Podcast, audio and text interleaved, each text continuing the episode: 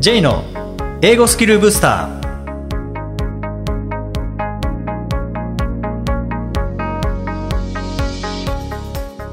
こんにちは。J こと早川浩二です。こんにちは。アシスタントのあきです。この番組は旅行や仕事で英語を使えるようになりたい方 TOEIC などの資格試験の勉強をしている方英語学習へのモチベーションを高めたい方にスキルアップのコツをお伝えしていく番組です。J さん、今回もよろしくお願いします。よろしくお願いします。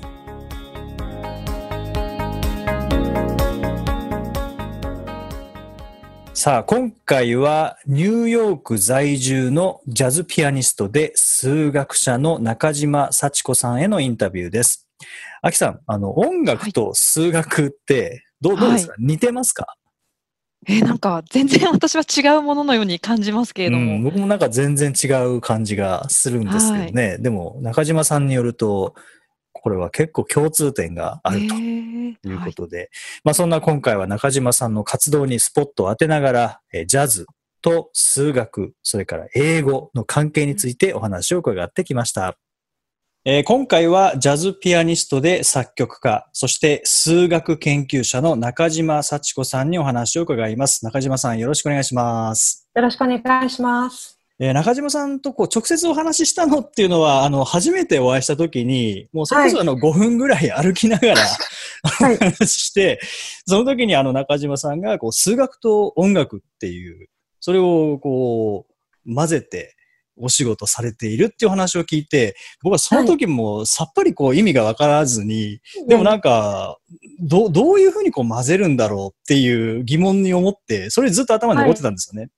はい、で、中島さんのご活躍、その後のご活躍をこう拝見させていただくと、もうそれこそ教育関係のイベントで、もういろんな方と一緒に登壇されてますよね。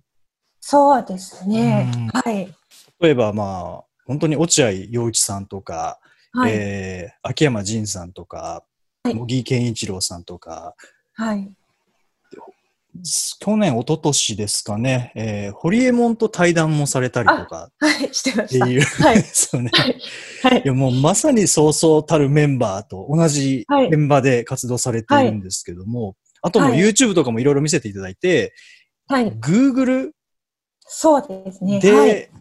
僕らも検索するぐらいでしか Google ってこう使わないですけど、はい、中島さん、Google の本社ですかあれは？はい。えっ、ー、と、はい、東京、東京ですね。東京東京本社の方だと思います。あはい、でも、英語で講演も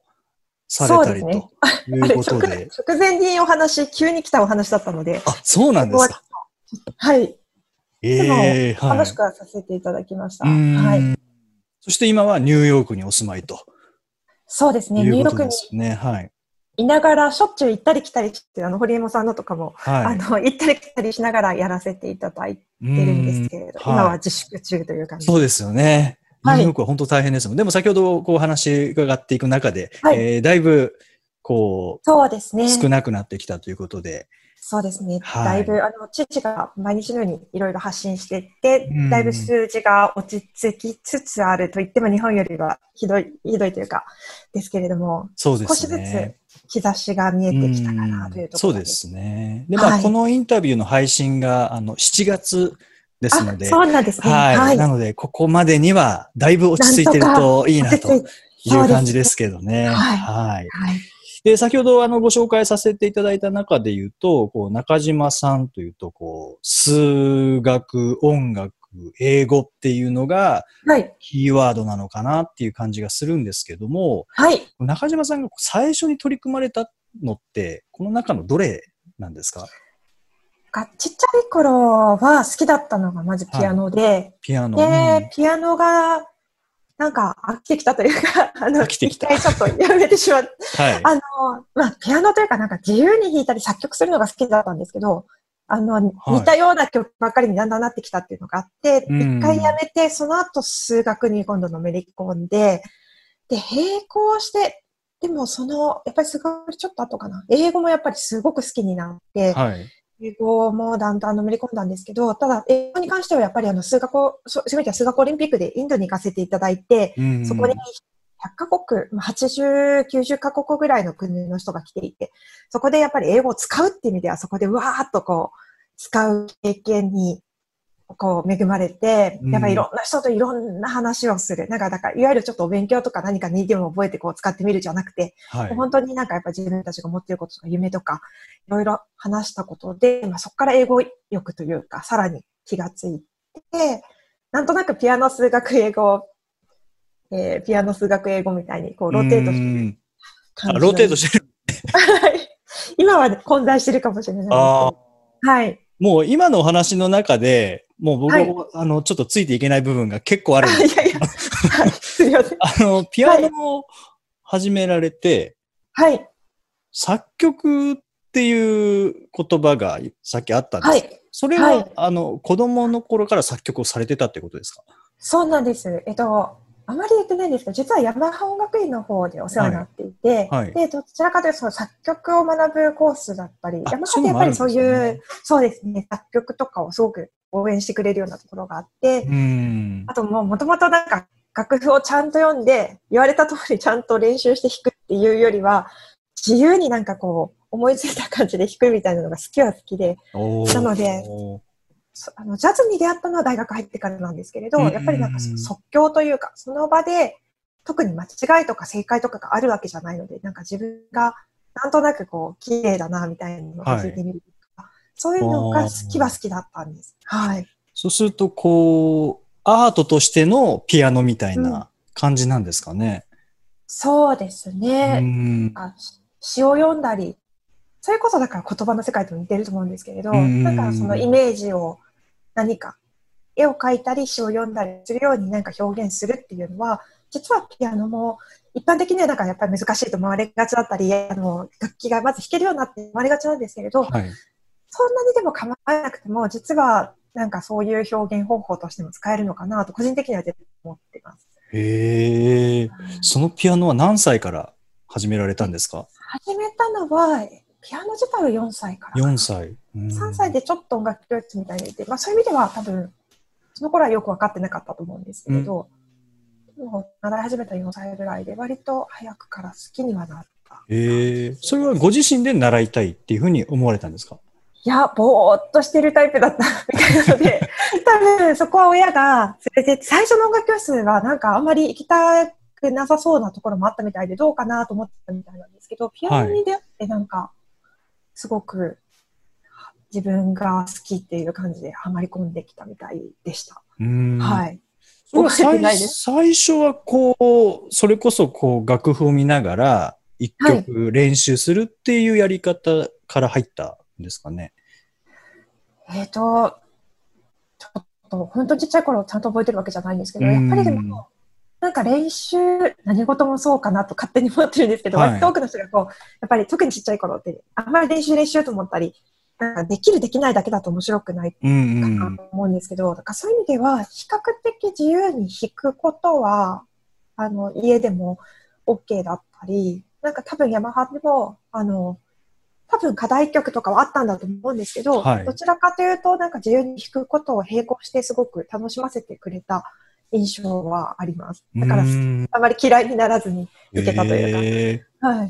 いや、実は僕もですね、4歳からピアノを習い始めたんですけど、はい、えー、9歳で辞めたんですよね。で、それは、最初はすごく興味があって、で、なんか最後はな、なんでピアノやってんだろうっていうふうに思ってやめてしまったんですけども、はい、やっぱ音の感覚だけは残ってるんですよね。はい。うん、やっぱり子供の頃から何かそういうのを触れておくっていうのはやっぱ大事かなって思うんですけども、そうですね。うん、はい。で、先ほど中島さんのお話で、あの、はい、国際数学オリンピックの話ありましたけども、はい。それって高校生の時そうですね。ですかね。高校2年生でインド、高校3年生で実はアルゼンチンにも行かせて、はい、ああ。で、その時に日本人女性初の金メダルを獲得されたということで、はい、これ今に女性は一人だけなんですか、日本人女性としては一人になります。そうなんですね。ちょっと少ないのが残念なんですけど、まだ国際大会自体がまだ、えっと、私がもう一人1名出られて、はい、えっと、なんですけど、やっぱり世界的に見ると、世界でも少ないと言われてるんですけど、はい、日本は極端に女性が少なくて。そうなんですね。女性だけの、えっ、ー、と、ヨーロッパの女性だけの、えー、スーパーオリンピックっていうのも、にな日本も参加させてもらっていて、そこでだいぶ活躍する女性も出てきてるので、それすごい嬉しいし、はい、いいことなんですけど、うんちょっと数学も見せ方次第だなと思うんですけど、あなるほど。女性に嫌われがちだったり、あの、そうですね。少し、そういうところも変えていきたいなと思ってはいます。えー、で、さっきのピアノは、こう、自由に弾きたい。もう正解不正解、はい、自由に弾きたいっていうふうにおっしゃってましたけど、うん、数学って自由にできないじゃないですか。もう答え1個。はい、なんかそんなイメージもう対極にある感じがするんですけど、はい、ピアノをやって、まあ飽きて今度は数学 飲み込んだ。そ、そのなんかこうきっかけっていうのは、はい、なんかでも数学も、あの、まあ、人によってちょっと表現の仕方違うと思うんですけど、私が思ってる数学は、あんまり答え一つっていう感じじゃなくて、いわゆる違うんですね。そうですね。中高とかで、その、いわゆる試験とかだと、まあ、丸抜がついて、速さも競ったりとか、えっ、ー、と、することが多いと思うんですけど、やっぱり大学入ったり、まあ、数学オリンピックもそうですけど、まあ、もちろん時間決められたり、ある程度正解不正解っていうのはどうしても出ちゃうんですけど、なんていうのかな。照明とかだったら、それこそ100通り、200通り、1000通りってこうやり方があって、人によって個性もあるし、なんか絵を描くようにですね、なんか、なんていうんですかね、いろんなものの見方が楽しめるところがやっぱ数学の醍醐味で、で、やっぱり研究とか大学とかになってくると、その答えが一つであることをちゃんと正解を導き出すというよりは、解釈の仕方っていうのかな、ものの見方みたいなものをいろんな方向から捉える。で、確かに未解決問題とか言われてこう、まだ誰も証明ができていない、解けていない、本当かどうかわからないようなものっていうのは、でもやっぱりものの見方とかを、どういう世界を設定するかによって、やっぱり急に自然に見えたりすることもあるので、なんていうかこう、柔軟なやっぱり発想法というか、だから論理も大事だけど、論理とやっぱりひらめきっていうとなんかいかにもですけど、直感力っていうのか、何かそういう感性みたいなところを、やっぱり両方すごく必要となる部分があって、スガトリンピックは比較的そういう創造性というか、なんか柔軟なものの見方、なんかいろんな方向から考えてみる。これとこれ全然違うように見えるけど、このアイディアでちょっとやってみると、なんか、あ、もしかしてこれって本質的には似てるのかなみたいなことが見えるとか、そういう楽しさがあったので、自分の中ではすごく音楽と数学って似てるというか。そうなんですね。はい、僕はもう本当に数学苦手、もうどちらかというと嫌いでずっと来て、はい。はい、で今そういう話を聞いて、やっぱすごい興味持ちますね。なんかもう数学ってこう、公式暗記しなきゃいけなくて、その公式知らなかったらもう解けないっていうイメージがあって、もうそれで挫折したタイプなので、はい、数学に自由があるっていうのは聞いたことがないですね。いや、めちゃくちゃある。で、でも本当になられてから、さっきのピアノとかもそうですけど、やっぱりちっちゃい頃やってて例えば嫌いになっちゃったりとかしても、やっぱ大人になってもっといろんな方向でそれこそ世界が見えるようになってから、改めて数学とか試験とかもない状態で出会うと、あ、実は面白いとか、それこそ、あの、まあ、普通に美しい、学問として美しいっていう楽しみ方もありますし、なんか、世の中のいろんなこと考えたときに背後にやっぱり数学のいろんなものの見方があるので、あ、これと数学また繋がってるんだとか、やっぱりそれで何かかね、うん、ものの見方とか、まあ、もしかしたら課題解決みたいなことにもつながったりするので、大人の方でやっぱり数学もう一回やってみたいというか、今増えてる気もします。はい。そうですね。で、まさに、あの、まあ、高校卒業されてから、えー、中島さんは東京大学の理学部に行かれて、はい、ここでは数学を専攻されたんです。はいはい、数学で専攻しました。で、そのまま数学の道に行くかと思いきや、また音楽の道にこう、戻ってきたというか、はい、こう、パッと見た感じは数学から音楽へって考えると、やっぱ大幅な進路変更みたいに見えるんですけど、うん、でもやっぱ先ほどのお話を聞くと、まあ、数学っていうのはすごく近いものであって、それをこう組み合わせて追求していくっていうのを選ばれたっていうことですかね。そうですね。まあ、このあたりも本当に人によって見方は違うかもしれないんですけど、はい、あの、大学自体は本当に数学、音楽両方好きで、あの、まあ、数学はやっぱり友達とゼミとかやりながら、かなり本気にっていうかやってたんですけど、片方でもともとちょっと趣味として再び音楽を始めようと思ってジャズに出会って、で、最初は本当に趣味として、こう、出会い始めたんですけど、徐々にやっぱり同世代のプロのジャズミュージシャンとかに出会い始めたり、やっぱりジャズって即興で、まあ作曲もそうなんですけど、作曲と即興と両方あるというか、自分で作って、その場でしかもこう言葉と同じようにコミュニケーションを音楽でしながら、なんか作っていく。で、そこも、なんかきっちりした方程式みたいなのがあるわけじゃなくて、これが聞こえてきたから、まあ確かに先輩たちがこういうことやってて面白いっていうのをスリリングなのを解き明かして自分も挑戦するとかはあるんですけど、でもそれ以上に私はこうしてみようとか、やっぱりその、各々の個性とか、その日の気分とか、そこで交流、コミュニケーションが生まれる音楽なので、すごく面白くて、なんか小説とかとも近いというか、人生そのものと近いというか、えー、なんていうか、なんかすごく楽しくなっちゃって、もうここれはもう少し追求したいと思って、今度大学卒業の時くらいから、しばらく結構音楽三昧。へえ、あ、そうなんですね。はい。確かにこうジャズっていうのはこう即興っていうイメージがやっぱ強いですけれども。そうですね。はい。それ、そこにも数学的なものが背景にはあるんですね。そうですね。うん。なんか、ジャズも、結局世界をどう捉えるかみたいなものの見方次第で結構その反応の仕方とか、まあ、もちろんその背後に音楽理論もあって、うん、そこにも数学はあるんですけど、そういうものもそうだし、あと、なんというか思想的なというかモデルそのものとして、現代音楽とかもそうですけど、まあ、小説を何を考えるかとか、うん、あの、なんていうんですかね、うん、なんかやっぱりもものの捉え方次第で自由さも変わってくるところがあって、なんかそういう時に数学の発想が役に立つというか、ちょっとなんか今抽象的なこと言ってるかもしれないんですけど、はい。自由の中にルールがあるみたいな感じですか？そうですね。でもやっぱり両方はあります。ただやっぱり自由だけになっちゃうと、まあ、それってあの感性と論理の話と近いんですけど、やっぱりなんか自由自由と思ってると逆にどうしてもやっぱり自分の中にある過去のいろんな経験が絶対影響しているので、はい、いいことなんですけど、だんだん似たような自由ばっかりになってきちゃって、毎回怖い、毎回似たような感じになってくるので、やっぱりそうなるとスランプになって、スランプになった時によくやっぱりいろんな人を分析してみたり、自分自身も分析したりとか、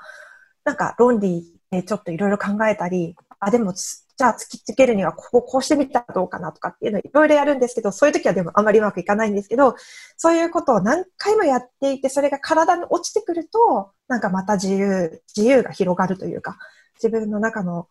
そうですね、自由の定義が広がっていくっていうのの繰り返しな気がします。うん。なんか今の話、まさにこう英語でも同じで、はいはい、こうスランプって絶対来ますよね。はいで、そのスランプって、確かに過去の積み重ねでなんとなくできるようになって、そこだけで喋ろうとすると、ここまで言えるんだけど、この先がどうしても出てこないっていう、あれと一緒ですよね。いや、でも本当そうだと思います。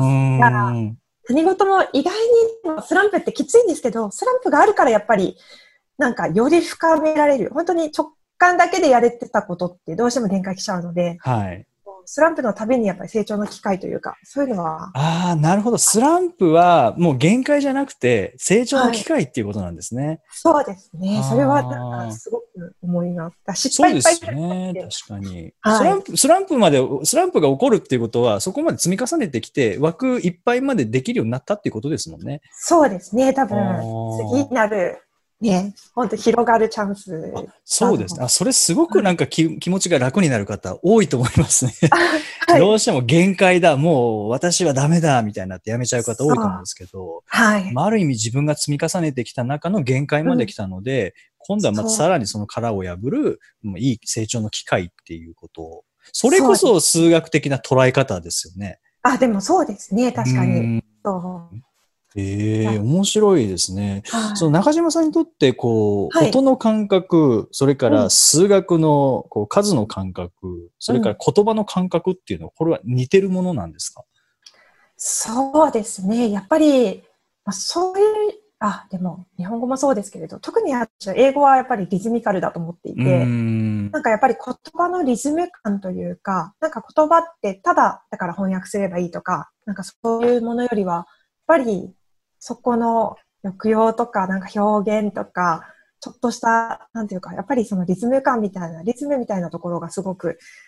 似てる気がして、まあ日本でも、日本語もやっぱりそうですよね。日本語独特のリズム感というか、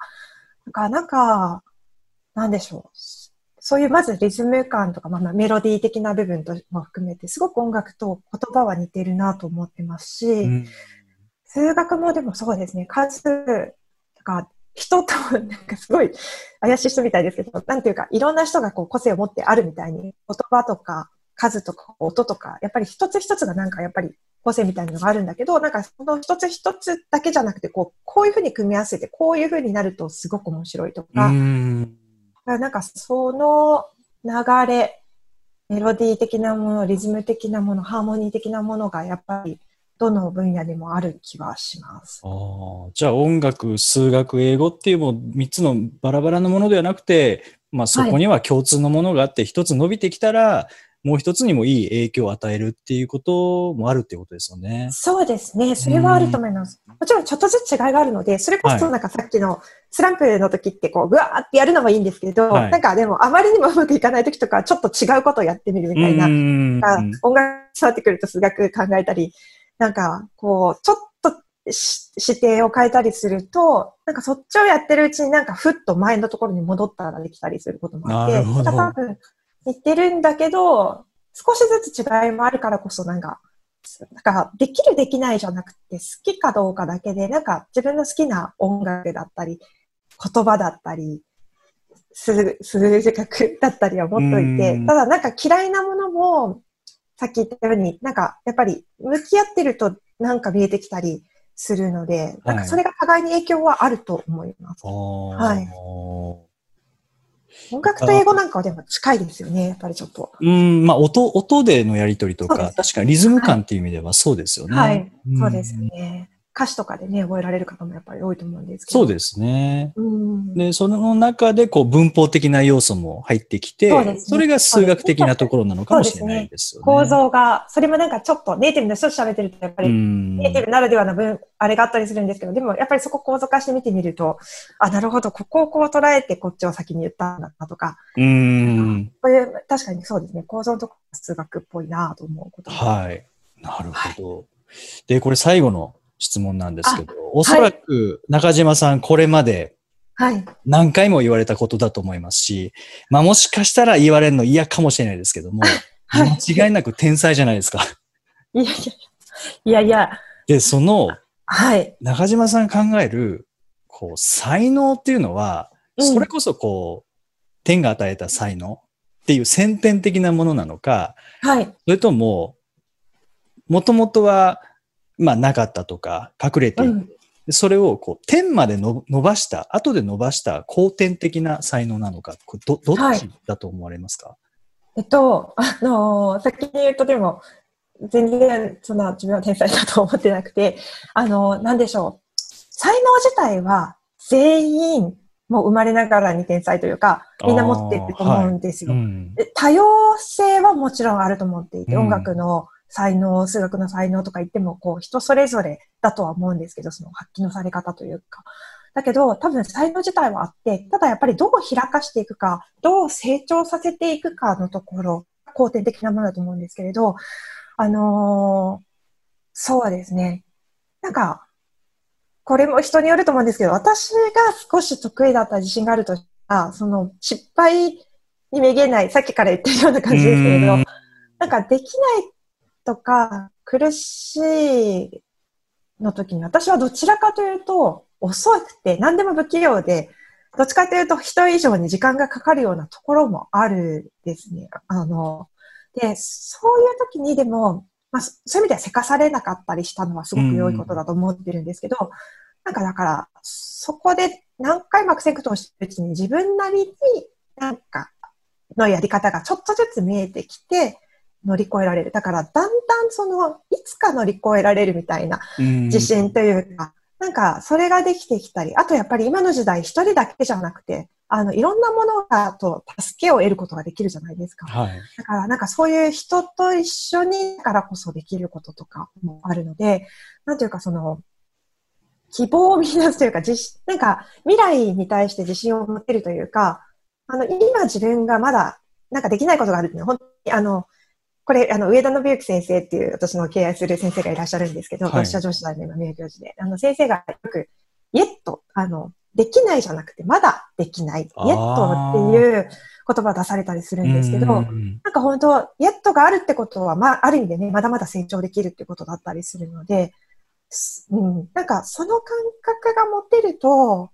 あとやっぱり何事も自分なりのやり方、いろんな人を学んだり、いろんな人のやり方を真似するのは非常にいいことだと思うんですけど、最後はなんかやっぱりでもその中で自分なりに、あ、自分はこういうペースでこういうことやっていくと楽しいとか、心が踊りやすいとか、ん。なんか、うん、そこにだんだん見えてくると、あまり人と比べるというよりは、はい、そうするとなんか何事も楽しいからあまり、苦しい時でもその楽しいを忘れないでいられたり、ん。なんか、そうですね。前に進めるのかな。だから、英語なんかでも、英語自体が楽しいもそうですし、やっぱりでも人と出会うことは絶対英語の場合は大事だと思っていて、まあそれは日本人でもいいと思うんですけど、はい、でもやっぱりいろんな喋りたいことが出てきたり、特にやっぱり海外の人と英語でコミュニケーションして本当に喋りたいことが出てくると、やっぱり自然と上手くなるものだと思うんですけど、なんかだから、あんまりこう、なんでしょう、固定的に、こう、私はこういう才能だからあるだとか、の人とかっていうふうに考えるよりは、もっとなんか、自由に、みんながみんな本当に才能があって、うん、ただ、みんな時間かかるけど、その人なりのやり方っていうのがあるので、それに、を一緒、なんか探すというか、う楽しむというか、そういうことが大事なのかなと。なるほど。個人的には思ってます。はい。そしたらなんか自分はこれに向いてるとかっていきなり決めずに楽しめるものを探していって、そ、ねうん、その中で自分に向いてるやり方を見つけたときに、こう才能が一気にこう開くそうですね。うん。なんか、そこは焦らなくていいと思っていて、ゆっくり、まだ見つかってないからって焦る必要もないし、はい、ただなんか、それを探そうっていう、ね、気持ちで、やっぱりリラックスすることも大事なのかなと思うんですけど、楽しめるといいなと思います。はい。もうそこは音楽だったとしても、数学だったとしても、語学だったとしても、もう共通する上達のコツなんでしょうね。そうですね。うんね、あとはやっぱりうまくいかないって思う時があるってことは何かこうしたいっていうのがある時なので、やっぱり。あなるほど逆に言うと、そのこうしたいが出てくればくるほどやっぱり苦しい時もあるけど、それはやっぱりすごいこと、いいこと、本当に成長のチャンスだと思うので、うん、はい。それをちゃんと何なのかを見てみる。英語でも、なんか悔しいと思った時は、何がそんなに悔しいのかっていうことい面白いですね。こう、はい、苦しみというのを証明していただいた感じがします。数学的に証明していただいた感じがします。はい。えー、ぜひ次回はさらに教育についてお話を伺いたいと思いますので、はい、えー、前編ここまでにしたいと思います、えー。今回はどうもありがとうございました。はい、ありがとうございました。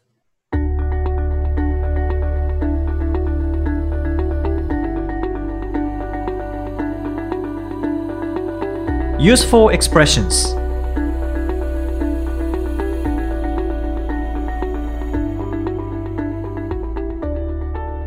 続いてはビジネスや日常で使えるお役立ち表現をご紹介いただきます。J さん、今回の表現は何でしょうか？はい、今回は in other words in other words 言い換えるとという感じですかね。はい。何か説明をして、で、それを、まあそのままですけどね、こう言い換えて言いたい場合、はい、in other words、まあ、例えばもっとシンプルに言いたい場合とか、うんうん、こう視点を変えて言いたい場合、はい、使うのがこの in other words ですね。うん、うん。うん、これはまあプレゼンとか会議とか、あと日常会話でも結構出てくる、ね、使うので、うん、便利ですよね。はいはい。そうですね、うん、よく言っちゃうのがなんか「I mean」とかっていうふうに言ってしまうことが私は多いんですけど、まあ、つまりっていう意味で、うん、I mean でも in other words っていうふうに言えるといいですよね。まあ、そうですね。まあ、I mean でも同じですけど、うん、はい、同じですけどね。うん、はい。まあ、こう、こう言ったけど、ちょっと複雑になっちゃったけど、まあ、つまりこれっていうのは、こういうことなんだよっていう時に、まあ、I mean なんとかなとか、I mean, I can do that とかですね。ああ、そうですね。いや、ちょっとこれ難しそうで今、でも時間ちょっとな、今、ちょっとないんだけど、まあ、まあ、でもこれぐらいだったらいけるかなって言った後には、I mean, I can do that みたいな感じで。うん、うん、そうですね。はい。まあ、そのまま in other words っていうよりは、I mean の方が、日常会話であればいいかもしれないですけどね。そうですね。I mean の方が、まあ、ナチュラル、ナチュラルっていうか、うん、なんか日常的な感じがしますね。うん、そうですね。何かそうですね。相手がの理解をさらにこう進ませる促進させるためにこのまあ言い換えるとこういうことですよっていう、うんうん、まあ in other words とかあとまあ in other words と同じような感じで別の言い方させてくださいみたいな時に使うのが、はい、Let me put it another way とかですね。はいはい、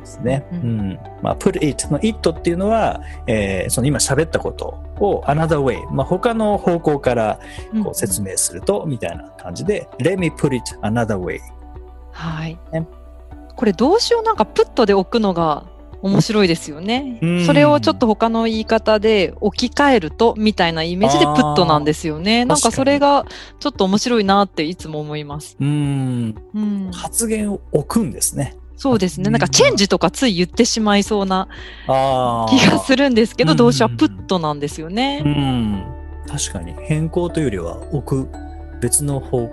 方法に置き換える置く。そうですね。うんうん。こういうなんか表現って使われてる、まあ、動詞もそうですし他の名詞も、はい、形容詞も副詞もそうだと思いますけど、うんうん、なんか使われてる単語から英語のなんですね、うん、概念というか、はいはい、の見方というか、うん、うんうん、視点というかすごい勉強になりますよね。そうですよね。なんか英語ならではの視点に、うん、だからこれで日本語を直接英語に訳すだとちょっと他の言い方に変えるとチェンジってなんかこう言ってしまいそうですけど、うん、うん、違うんだなってわかりますよね。確かに言い換えるの変えるって変更の変じゃないですもんね。交換の間ですね。そっかそっか。そうですね。置き換えるの場合は、あっちですもんね。うんうん、確かにそうですね。そうか、日本語はこう変えるっていう単語一つとっても漢字で変えていくのに対して、英語はもう全く別の単語にしてしまうっていう言語なんですね。はい、ああ、確かにそうですね。うん。ちょっと深い話に、ね、面白いですね。なってきた。そうですね。そう、だから、プットイットって、あ、こういう表現になるんだって、私初めてした時に結構これ、あ、こういう言い方するんだなっていう。うん、あのこの put it another way だけじゃなくてあなたがそんな風に言うんだったら確かにそれって本当かもねみたいな言い方の時って、うん、when you put it that way そんな風に言うんだったら when you put it that way I think that's true みたいな感じでも言えるのでそんな風に言うんだったらっていうのも You say that that way とかじゃなくて You put it that way とかになるので、うん、なんかそれもすごい私は新鮮なんですよね。うん。You put it, when you put it that way. うん、そんな風に言うんだったら、そうですね。ああ、だからそれっていうのはこう、いやいや、私ならできますけど、みたいなことを言った時とかに、いや、いいですよとかって言って、いや、絶対できます。OK, when you put it that way, just do it みたいな。ああ、いいですね。はい、確かに確かに。そんな風に言うんだったらどうぞどうぞ みたいな。うん、どうぞどうぞ。ダチョウ倶楽部的な。はい。はい。うん。まあでも、こう英語ずっとやっていくと日本語との違いっていうのは面白いなって思いますしじゃあ日本語でなんでこう言うんだろうとか英語でなんでこう言うんだろうっていうなんかそっちに興味持っちゃいますよね。あその言語的なところですね。うん。うん。はい。まあ、もしそっちに興味ある出た方はですねそういうのも調べてみると面白いんじゃないかと思いますし、はい、まあ、逆にこれ調べなくてもいや使えればいいんだっていう方は、えー、それ調べずにあこういうふうに言うんだっていうのも Let me put it another way とか When you put it that way とか In other words とかまあ普通にこう使いながらコミュニケーションとか、まあ仕事ですね、えー、スムーズにこう行くように、えー、こういったものも身につけていただければと思います。はい。第29回をお送りしました。えー、J さん。はい。あの少し前になりますけれども YouTube での、えー、公開トークライブやりましたね。やりましたね。5月の末ですかね。はい、5月そうですね。4あの公開テストがもともと予定されていた日でで、中止になってしまったので、もうまさに全く同じ時間で1時3時で YouTube の2時間で、はい、はい、YouTube ライブをやりましたけどね。はい。まあ、たくさんの方にも見ていただいたようですごい嬉しかったですね。そうですね、あのー、それこそあの時間帯に生でライブで見てくださった方もいらっしゃいますし、まあ、あれアーカイブ残してありますので、はい、えー、その後、はい、あのアーカイブでご覧いただいた方もいらっしゃるので、うん、まあ、結構な数の方にそうですご覧いただねきましたね。やっぱトーイックってすごくこう皆さん興味のあるやっぱりトピックなんだなって思いましたそうですね。で、ライブでご参加いただいた方は、あの、チャットでご質問していただいたりとかうんっていうのもできるので、結構多くのご質問いただきましたよね。うん。でなんか秋さん、あれがはい YouTube ライブの、はいまあ、デビューということでしたけど、そうですね。やってみていかがでしたか？いや難しいですよね。こういきなりこうチャットで流れてきたものに対してそ、まあ、ある意味即答しなければいけないので、うん。そこがやっぱり難しいなって思いましたね。そうですね。まあ難しいので全部秋さんから答えていただいたという 形です。そうですねまず私から、そしてその後に J さんがまとめてくださるっていう感じだったと思うんですけど最初に答えるの難しいですからね。難しいですね。はい考えるもそんなにないの。うん、うまくまとめてくださったのでいえいうえ。まい話にまとまってよかったなと思ってましたけど。はい、よかったです。はいで、まあ、今後もやっていきたいなと思うんですけど、はいえー今後はですね、この、まあ、ポッドキャストのこれ配信が1週目から4週目ということで、えー5週目がある月に関しては、5週目の配信はお休みなんですよね。はいで、その5週目配信がない代わりに、えーぜひ YouTube ライブやろうというねことでですね、えーちょうどこの7月、今月が5週目がありますので、はいえー5週目の配信がお休みということですので、えー今月やりましょうか、YouTube ライブ。やりましょう。はい。じゃあ、えー7月の26日の日曜日はい。ですね。はい。はい。えーの午後1時から2時30分、まあ、今回最長90分ぐらい、そうですね。はい、という形で、えートークライブさせていただきますので、またリンク等は、えーお知らせしますので、えーぜひお時間ある方はライブでご覧いただきながら質問がありましたら質問チャットの方に書いていただければと思いますし、えー時間が取れないという方はですね、アーカイブ残しておきますので、また後で、えーご覧いただけたらというふうに思います。はい。ちょうどポッドキャストはもう音声だけですけどね、YouTube ライブはこう、はい顔も映しながら、そうですねう。ん、ポッドキャストとはまた違った感じの 流れになるんじゃないかなと思いますので、やりとりもできますしね。そうですね。それが一番なんか面白いなって思います。うんそうですねんぜひぜひはい気軽にチャットしてほしいですね。そうですね。まあ、 TOEIC に限らず、もう英語全般のご質問を受けますので、はい。ぜひ、あの、ご参加いただけたらと思います。もちろん無料ですので、ご安心 そうですね。はい。はい。さて、この番組ではリクエストやご感想をお待ちしています。メッセージは J さんのウェブサイト J's ブースターステーションにお問い合わせフォームがありますのでお気軽にお送りください。また、毎日配信の単語メール、ボキャブラリーブースターの購読もおすすめです。J さん、今週もありがとうございました。どうもありがとうございました。OK, thank you for listening. See you next week.